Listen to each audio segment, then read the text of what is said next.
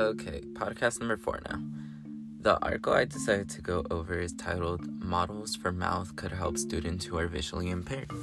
And this article could be found in the Chemical and Engineering News magazine. The article started off mainly giving off a brief summary of how many people, more so students, learn chemistry and biology. And that is mainly by high end pictures that are very detailed and labeled for students to use them and learn from them. Although, the main idea that the article is based on is how would those that are visually impaired and completely blind be able to take part of this learning process? And this is where a biologist by the name of Bryan Shaw and his colleagues from the University of Baylor proposed an idea to help those that are not able to learn the material through images. They proposed the idea of creating small detailed models that students can touch so in a sense a physical model model and from there oh my god from there to try their best to learn from it.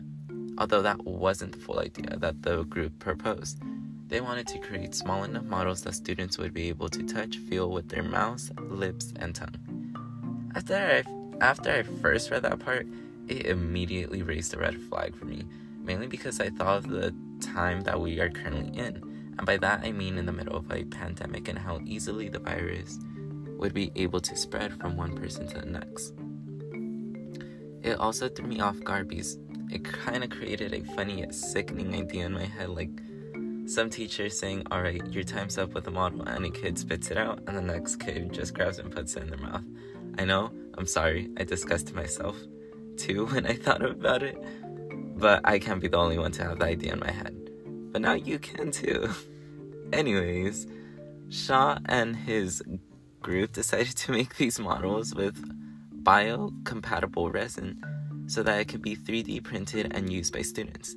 They also did the same process yet with an ed- with an edible substance like gelatin so that all the students could also be able to eat the model afterwards. So, then so then to see if these models would actually work in the whole school environment, they gave them out to schools and tested them three different ways by having certain students be able to learn a, mater- a material visually only, so like by pictures. Another section is students to learn a material physically, so a physical model, and the other part of this and the rest of the students to learn the material orally with the models that they created. And after they tested all of them, it seemed as if they scored pretty evenly amongst each other which is actually very surprising. The only issue was that they tested it with students that had no visually impaired issues.